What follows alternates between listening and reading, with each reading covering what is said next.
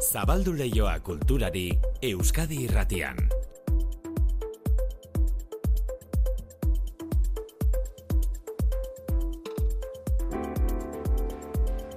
Justu oraintxe, ja atzera kontaketa hasten badugu. Bai, Hogei ordu, ez? hogei ordu. Hogei ordu, Durangoko bai, hoxe. azokaren ateak parez-pare zabaltzeko, gugoren Bai. kulturleioa zabalduko dugun bezala. Bai. Amar terdietan hasiko dira, emez garren ekinaldia, emanu? Berrogeita mezortzi garren ekinaldia, da, bost sortzi, hori da, bai, berrogeita mezortzi garren ekinaldia, jo maite, asturena pasa. E, azoka zabaldu ezperan, salmenta tokien montaketa eta prestaketa nola doan jakiteko berala egingo dugu bat bertara durangora landakora joana den Ester Morelagarekin. Zenbat eta zenbat liburu berri, Carmele Jaio, Miren Agurmeabe, Bernardo Atxaga, Jon Alonso, Jon Arretxe, e, bart esate baterako arratsean saioan izan da arkaitzkano, ulu egiteko bolondrez bila poesia liburua zaritzeko. Galderak utzi ditu kanok, ea ze sentitu nahi dugun poesia liburu baten aurrean. placer eh, hotsaren edo placer fonetikoa nahi dugu, nahi dugu orain arte inork atzeman ez duen momentu intimo bat, harrapatu duen neurtitz bat, zer nahi dugu, nahi dugu arkitekto baten maketa bezala telatua kendu eta norbaiten bizitza ikusi hor eh, Playmobil txiki batzuekin, zein da funtsa, jolasa da funtsa, zerbaiten bilak eta frustrazioa da. Askotan e, irakurleak ikusten duenean poema bat dena zurigune inguratuta, sentitzen da desanparatuta, ez? Baina mm, badago fragmentuaren egia dauka poemak, ez? E, prosa azkenean dena falazia bada, dena segidan doa, bizitza puskatuta ez balego ez dela, eta poesia ja fabrikatik dator puskatuta. E, poesia puskatuta dator bizitza bezalaxe, arkaitzkano, bart, arratsean. Disko berrietan, zer esan? Ba, zerrenda luzea da oso, talde batzu berri berriak, oietako batzu pasa dira hemendik egunotan, adibidez nakar taldekoak durangora begira ze helburu duten esan ez? Bai, bai, ez dakit, dugu egin nahi hola, como, kriston, kriston pila landu eta kriston promozioak eta kriston kampainak eta loko gauzak ez ditugu egin nahi, nahi, pues, ez dakit, jo, eta ondo pasa, eta hortxe.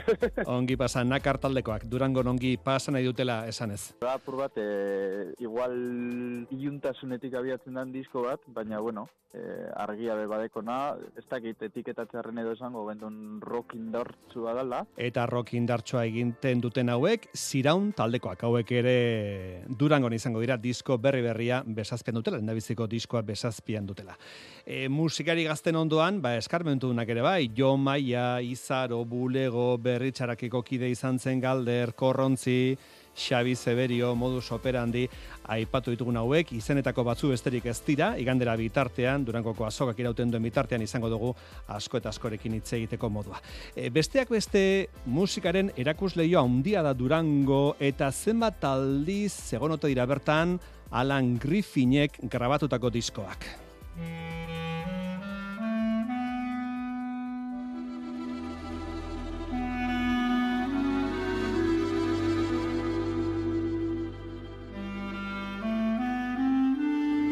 Jose Angoikoetxea, Alan Griffin eta Juan Arriola, eskusoinua, klarinetea eta biolina jotzen urnietako doinua izeneko pieza. Bigarren izenari erreparatuko diogu Alan Griffin, Alan Griffin hilda, musikari irlandarra, Euskal Herriarekin eta Euskal musikarekin harreman estua izan zuena, alboka jotzaile eta txistularia, alboka jotzaile eta txistularia.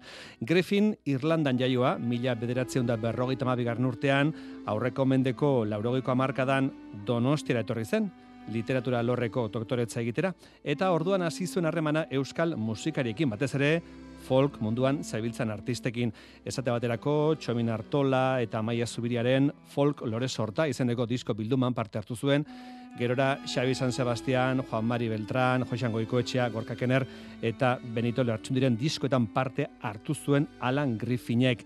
Proiektu propioak ere jarri zituen martxan. Albokaren soreran parte hartu zuen laurogeita malauan.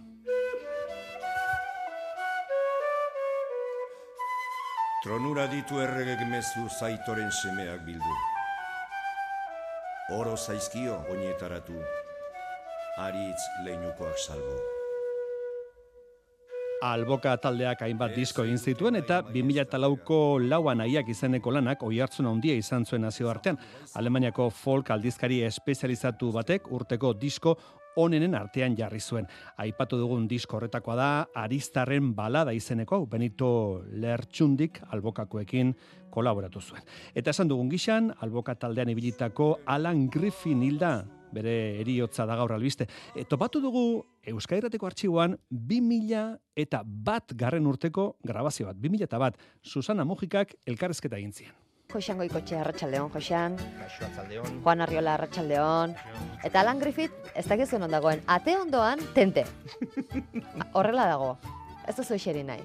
Ez, ez ez egiten dit. Buruarekin beraz, hortxe dugu. Baina horratzean aulkia baduzu, eh? Eseri nahi baduzu, konforme. Garai hartan, entzun duzu, 2000 eta bat garren urtean plazaratu zuten Lorius diskoa orkestera etorri ziren Euskairatira, Alan Griffin, Juan Arriola eta Josean Goikoetxea. Hor entzun gabe oraindik direla eta bagian hor badago kantu bat izelta, ez dakit alanek zerbait esango duen. Bosgarrena dio.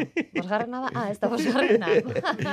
eskua, eskua altxatu du. Nik uste zazpigarrena dala. Zazpigarrena. Bai. Eta bueno, tituloa ere alanek jarri dio, ze beti esaten digute. Ba, Bere adelako kanta hori. Baita ere, baita Bai, ere. bai, berak idatzetakoa da musika. guk aber zeiten dugun musika euskalduna, zelta, aber euskaldunak zeltak gean, eta bueno, azkenean alanek pixkat provokazio bezala ere, edo irun, ironiaz pixka bat i zelta kantua izena jarri dio.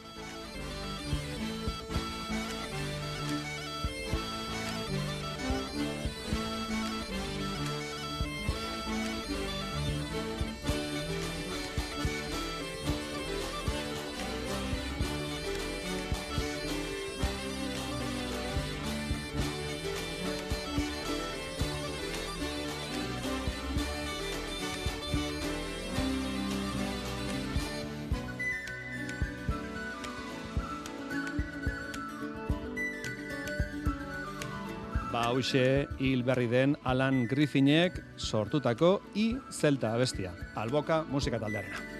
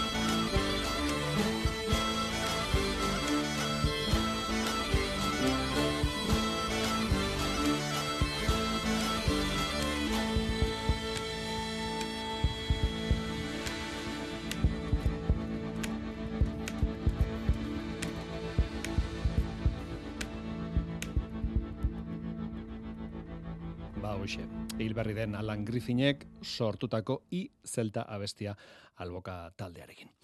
Gaur goizean irati barrenak Durangoko landako gunetik kontatu digun goizeko zortzietan dena isilik eta geldi zegoela, erakusmaiak prest, baina hoiek hornitzeko lan oraindik hasi gabe zegoela, baina asko aldatu da egoera e, geroztik Ester Murelaga Durango, Ester, konta iguzu, kaixo. Kaixo, eguerdion, manu bai, bai asko aldatu da egoerani, eguerdiko amabietan e, iritsi naiz e, ona, eta, bueno, ba, argitaletxe editorial eta norbanagoak, norbanakoak baziak ziren e, kutsatan pilatuta zituzten ba, liburu disko eta gainerako materialak erakus maietan kolokatzen. Ez denak, aitortu behar dugu, oraindik ere erakus mai batzuk guztiz utxik eh, daudela, beraz, eh, arratsaldean hemen ba, lan asko izango dute. E, gogoratu behar dugu, bihartik igandera bitartean, berreun da berrogeita amazazpi erakus maitan banatuta, eun da irurogeita mar partaidek, ba, beraien nobedadeak erakutsiko eta salduko dituztela durangon, ia mila nobedade, zuka aipatu bezala lehenago, eta horietatik baia zazpireun eh, liburuak, eta eun da irurogeita emeretzi disko edo musika produktuak. Dena primeran atera dadin, aurretik egiten den lana ezinbestekoa da, e, hause da e, goiatz pela ezek egiten duena, azpigitura ze arduratzen da bera, goiaz, iriaga elkarteko kide da, goiaz, kaxo, zer moduz? Hau parratzeldeon, hemen, landalan. Landalan, dena prest, edo ia prest, edo zer? Ez, prest egongo da, biara marterdietan. Amarterdietan, ez da? ze, falta Bai. zaizu, eh? Gutxora bera, ideia bat egin dezagun. Bai, e, bueno, ba, espazioak ondo txukun-txukun jarri, ateak irekitzeko, baina, bueno, potoloena eginda dago. Mm.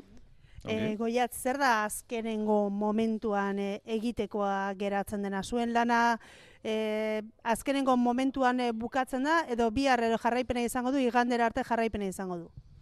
Bai, bueno, e, gaur da berez azkeneko gauzak mugitzeko momentua, ba, aulkiak, maiak, olako gauza detailetxoak, e, ja prest itzi behar direnak bihar e, montauta egoteko. Orduan, detaile guzti horiek orain gaur egingo ditugu, hori bai. Bai, landakora joaten dena dena txukun-txukun ikusiko du, liburu eta disko guztiak txukun-txukun jarrita, lerroetan eta bar, baina atzeko lan asko ere badago, adibidez, eba, zuntz optikoak ondo funtzionatzeko ere lan asko egin beharko da, ezta?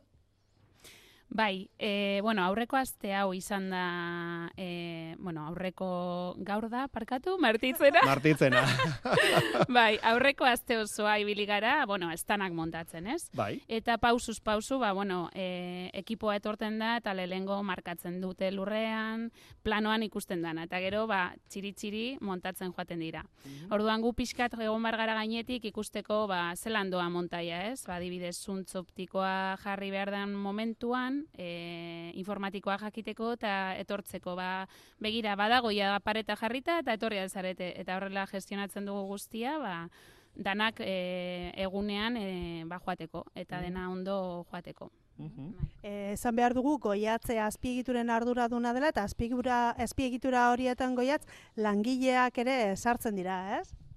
Bai, langileen arduraduna naiz, eta bueno, hemen azkenean ateetan langileak ikusten dira errez, baina gero beste leku askotan badaude ere, eh? infopuntuan, bertan Mm. daudenak eh, informazioa ematen bisitariari. E, gainera bertan e, denetari galdetzen da. Edozein gauza galdetu aldotzue, adibidez non bazkaldu aldogu.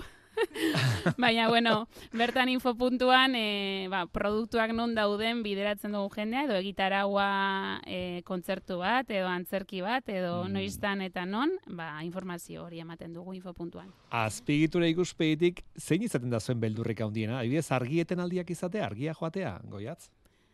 Bai, bueno, gaur egun gitziago gertatu alda, Mm. baina adibidez, ba, estan bat ahaztuta egotea eta bapatean partaidea gertzea eta, ei, nire estana non dago, hori da beldurrik hauntiena, baina horreitik egoten gara aurretik dana oso oso ondo lotzen eta, bueno, buru hauste eta buru haundi kolana da, e, dena ondo lotuta, danak ondo apuntatuta eta hori ez gertatzeko, baina hori beldura handia da, bai, azkenean guztiak nahi dugu bertan egotea. Mundu eta guztian nahi du bere espazio, ezta? Hori da. Jo, ba, bai, eh, bai, ez diguztu sinistuko, baina jendeak hemen galderak eta bialtzen ditu WhatsAppera, goiatz. Eta Bai. persona batek galdetu du, Durangon non bazkaldu genezake? Bai, horra ere heltzen dira orduan. Bai, bai, denetari galdetzen du jendea. Edo noiz izango da egunik lasaiena sokara joateko. Ah. Ba, karo, adibidez. Eta gu, bueno, beti esaten duguna da, eguerdiak direla lasaianak. Eta igandea, igandea da egunik lasaiena, orduan, ba, Mhm. bueno. Eh, esango dugu bide batez, igandean, normalean, bueno, eh, bihartik larun batera bitartean azoka arratsaldeko zortzietan itxiko dela, baina igandean lehenago, ez da arratsaldeko saietan, ikusi dut. Bai, da. bai. E, bueno, aurreko urte oindala asko, ordutegiak aldatzen ziren. E, ba, bueno, azokak izan du e, bizitza oso luzea, eta aspalditik sortziretan izten zen, baina igandea bai, bertako partaidentzat eh, lanean ja bost egun egon da gero, Mm. bai igande arratzaldea izaten da pixkat, ba, luzea eta... Bai. Bai, bisitariak eskertzen du momentu oso ona delako eros, azkeneko erosketak egiteko, ez Mhm. da egoten jende askorik, oso ondo ikusten dira produktuak, baina bai laingilentzako oso gogorrak. Orduan eh, eskatuta eskatuta azkenean baloratu egin zen, eta bueno, seiretan, arratzaldeko seiretan sarratuko da igandean. Igandean. Eta gogoratu, lehen esan dugu baita ere ordu bateko informatiboan, komeni dela garraio publiko erabiltzea, goiatz, dena den norbaitek Bai. bere auto partikularrean joan nahi badu, ba, autopistatik ateratzerakoan jurretako aparkalekoan utzi dezala, eta autobusak Bai. izango ditu eh, landakora arrimatzeko. Autobusak gainera debalde. Hori da. E, informazio guztia eskura dago durangoko asoka.eus webunean. Bertan dekozue autobusak ze ibilbidea egiten du, doako autobusak, eta non geratzen den. Eta markatuta dagode durangoko parkin alternatibo guztiak. Orduan informazioa eskura dekozue bertan. Ba, goiatz pelaez, azokako azpigitura ardura duna, eskerrik asko sorte on dena primeran atera de ella. Eskerrik asko zuei, laster arte. Ester Murelaga berri emaile Durangoko landakotik eskerrik asko, Ester. Izango dugu elkarren berri egun hauetan. Hori da. Aio, Ester, aio, aio.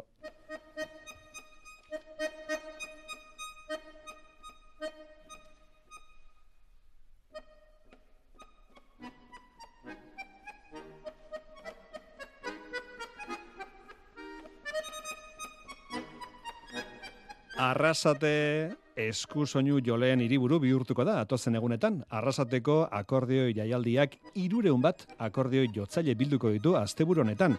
Nazioarteko lehiaketan amalau bakarlarik parte hartuko dute eta gipuzkoako akordeo lehiaketan hogeita sei ikaslek. Itzordu jendetsuena aurreko urteetan bezala gipuzkoako jaialdia izango da berreunda berrogeita mar akordeolarik konzertuak emango dituztelako bai bakarka baita taldeka ere. Arrasateko jaialdiari hasiera emateko, ostiral goizean, akordeoi kale jire egingo dute, Eibarko Musika Eskolako ikasle naiz irakasleek. Ainoa agirre konta iguzu. Arrasate iria nazioarteko akordeo lehiaketa munduko garrantzitsuenetariko bat da. Hogeita margarren edizio honetan, amalau virtuosok parte hartuko dute. Eskozia, Txina, Serbia, Italia, Alemania, Ukrainia edota Ingalaterratik etorritako akordeoilariak besteak beste. Eta tartean, eurekin batera leian izango dira, Julen Murga Sestaoarra eta Jessica Reis Portugalarra, azken hau musikeneko ikaslea. Maria Zubimendi, auspo zelkartearen koordinatzailea. Jole hauen kasuan e, izaten di alde batetikan normalki akordeoi goi mailako ikasketak edo master ikasketak bukatzen e, ari dian e, jendea kasu batzuetan eta beste batzu kasu batzutan ja ikasketak bukatuta dituztenak eta ja mundu profesionalean sartuta dauden e, akordeoi joleak. Nazioarteko akordeoi lehiaketa ez ezik, Gipuzkoa lehiaketa ere ospatuko da asteburuan arrasaten. Sei eta hemezortzi urte tarteko hogeita sei ikaslek parte hartuko dute lehiaketa honetan, estatuko leku ezberdinetatik etorritako neskamutikoek. Eta esan bezala, itzordu jendetsuena, jaialdia izango da. Dauzkagu alde batetikan ba, karkako mailak eta beste alde batetikan baita ere ganbara musika mailak azken finean ba, bueno, e, akordeoi jolen eta edozein instrumentu e, jolen e, formakuntzan ez, ba, garrantzitsua izaten da bai bakarkako e, repertorioa defendatzea baina baita ere ganbara musikan e, jotzen ikastea Partaideen kopuru altua dela eta aurten hiru agertokitan izango dira akordeoi emanaldiak. Amai antzokian, kulturaten eta Juan Arzamendi musika etxean. ba, arrasateko bai jatetxeak, bai hotelak, e, ostalaritza, herritarrak baita ere, ba, konturatzen diala, ez? Hau ospatzen ari dala, ari dala herrian, eta eta bai, egia esan e, jende pila bat e, biltzen da, ba, azkenian kontatu behar dugu berre, berreunda berrogeita zei diala, baina, klaro, kanpotikan etortzen diana gainea, ba, behaien gurasoakin, behaien irakasleakin, kasu batzuetan anai arrebekin, eta barre eta barre etortzen dira, orduan jende pilo bat e, juntatzen da. Akordeoin jaialdiko sari banaketa ekitaldia eta klausura gala amai antzokiak hartuko ditu igande arratsaldean.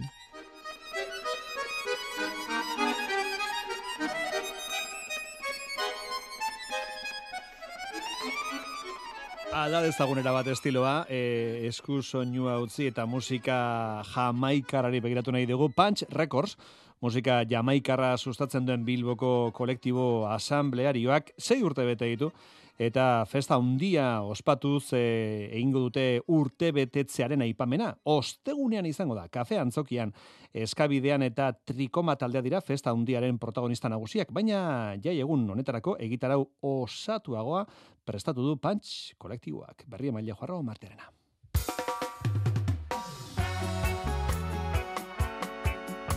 Ez da bat ere oikoa, borobilazten urteurren bat festa handi batekin ospatzea. Pablo Punch, Punch Recordseko kideak aitortu digu, zeigarren urteurrenarena aitzaki besterik ez dela. Kontua da kafeantzokian kontzertu egiteko aukera sortu zela eta aprobetsatu nahi izan dutela. Esan izan dugu aukera kafean txokian kontzertua kantolatzeko. Kafean txokia ez da gure oiko plaza bat, gu igual plaza txikiagoetan, eh, herriko jaietan, edo gaztetxeetan, edo beste espazio batzuetan eskaintzen dugu kontzertuak edo pintxadak edo gure dantzaldiek. Eta kafean txokiak badauka bere zarma ez, soinu atletiko polita da, espazio atletiko oso polita da, eta nik uste posa nahizaki bat, jo, posa antxokian antolatuko dugune zerbait, jarriko dugu ere zei garren urte horrena dela, jakiteko ere, pues, pantek ere badauka bere urteak eta kapritxo bezala, pues bitu, antzokian egingo dugu zerbait, eta horregaiti batez ere, eh?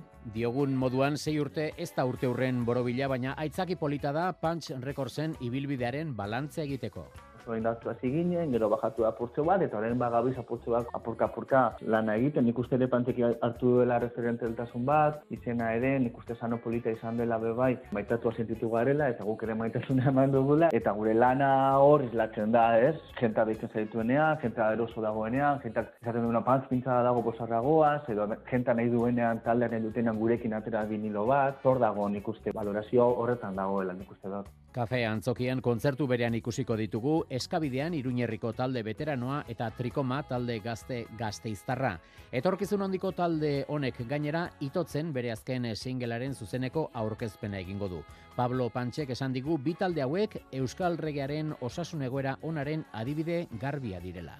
Ikuste do baiet, eh, trikoma dira talde bi puntan daudenak, jente asko mugutzen dituztenak, gazte asko ere, eta eramaten dutela porrega eska eta rocksteady apurtzu bat, pues, igual, elduagoak garen hor, pues, eltzen ez garen generazioetara, eta hori da superpolita, eta izango da superpolita, kontzertu horretan, adin guzetako pertsonak egongo direlako, eta aldirelako egon, eta ematen duelako kosiorako espazio eta plaza. Segarren urte urren honetan, Punch Recordsek azken aldian Bilboko kaleak dancehall eta reggae kulturaz astintzen duen Gambiako Fabulo Promozion kolektiboa alboan izango du. Kontzertua amaitu eta gero berriz, jaiak jarraipena izango du zazpikaletako kabaret klubean, Pantxeko kidek antolatutako vinilo pintxada izango baita egun sentirarte.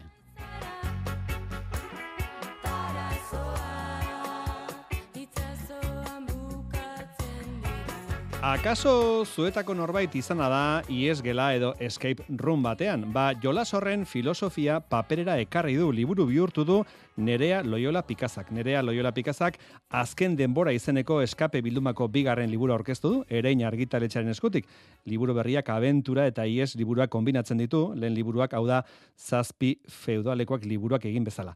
Hala ere oraingoan trama eta personaia desberdinak protagonista dituen liburuari fantasia gehitu dio Loyolak. Amar eta malau urte bitarteko gaztetxoei zuzenduta bilduma honetako liburu berria. Azken denbora, horrekoa baino, komplexoagoa dela gaineratu du egileak, hau da, irakurleek bide luzeagoa egin beharko dute askatu beharreko enigmaren konponbidea aurkitzeko. Nerea loiola. Historioaren hasieran irakurleak jakingo du bizilagun heldu baten logela margotzera joan behar duela bere lagunik onenarekin. Bizilaguna, bizilagunan etxea, logela, protagonistari dena egingo zaio berezia eta margotu behar duten logela horretan bertan gertatuko den zerbaitek abentura bati emango dio hasiera. Erabaki onak hartu ezkero euren burua eta gizateria salbatzeko aukera, erabaki okerrak hartu ezkero, hobe erabaki onak hartu. Bai. Hori, hobe erabaki onak hartzea. Nerea Loyola idazlearen liburu, batez ere gazteentzat idatzia, azken denbora izenekoa, ostegunean durangoko azokatik egingo dugu kulturleioa eta gure gana arrimatuko da Nerea Loyola. E, gertu ditugu eusko ikaskuntzak Baionako herriko etxearekin ematen dituen sariak eta urte merezimendu hori jasoko duten artean maitena dualde izango dugu. Urtetan Lapurdiko itsasegiko euskara eta bere aldaerak aztertu ditu maitenak. Informazioa Andone Lizeagak. Euskal hizkuntzalaritzan eta filologian doktore EHUn kun laudea jaso zuen duela gutxi eta orain Eusko ikaskuntzaren eta Baionako herriko etxearen saria jasoko du. Interes akademikoak eta kuriositate personalak bultzatuta tesia maitena dualde. Badiratu e, mintzatzeko manera, kainbertze aldatu da e, azken belaunaldietan bizia. Beti interesatu zait ze bizi izan duten, eta nola izan diren, eta nola adierazten zuten hori haien e, euskaran.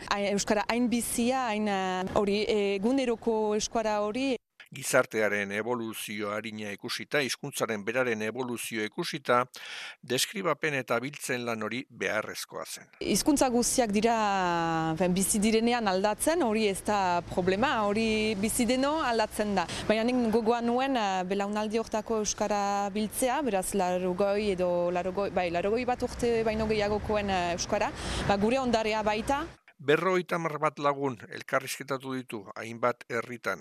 Hizkuntza aldatu dela, bidasoaz beste aldeko mintzuekin ere badua jeman ertsia, eta ze jeman izan duten uh, bai xaraterrek zugar jamordikoekin, bai uh, ahantzaleek uh, kompazione uh, izan dute gipuzkoarekin, ezagutzen dituzte ere uh, bizkaiko hainbat portu, Charles Bidegain eta Iñaki Kamino Bidelagun izan zituen sortzi urteko ikerketa lanean, ahoskera, morfologia, sintaxia, mintzuen berrikuntzak eta aldaketak, herri bakoitzekoak eta herri eta eskuldeen arteko harremanak, denak bildu ditu maitenak.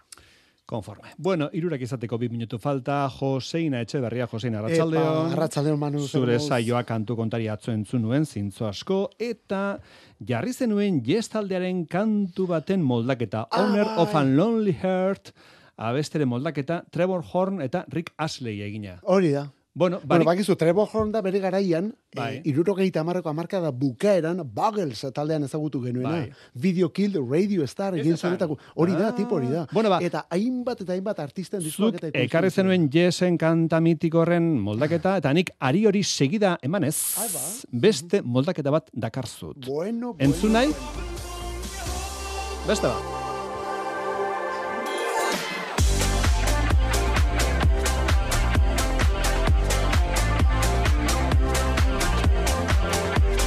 Zer itzen zure baino azkarxeagoa. Bai, Pitin bat, ez? Originala bera baino ere, bai. bai. Aurre mix dantzagarria da, ez da?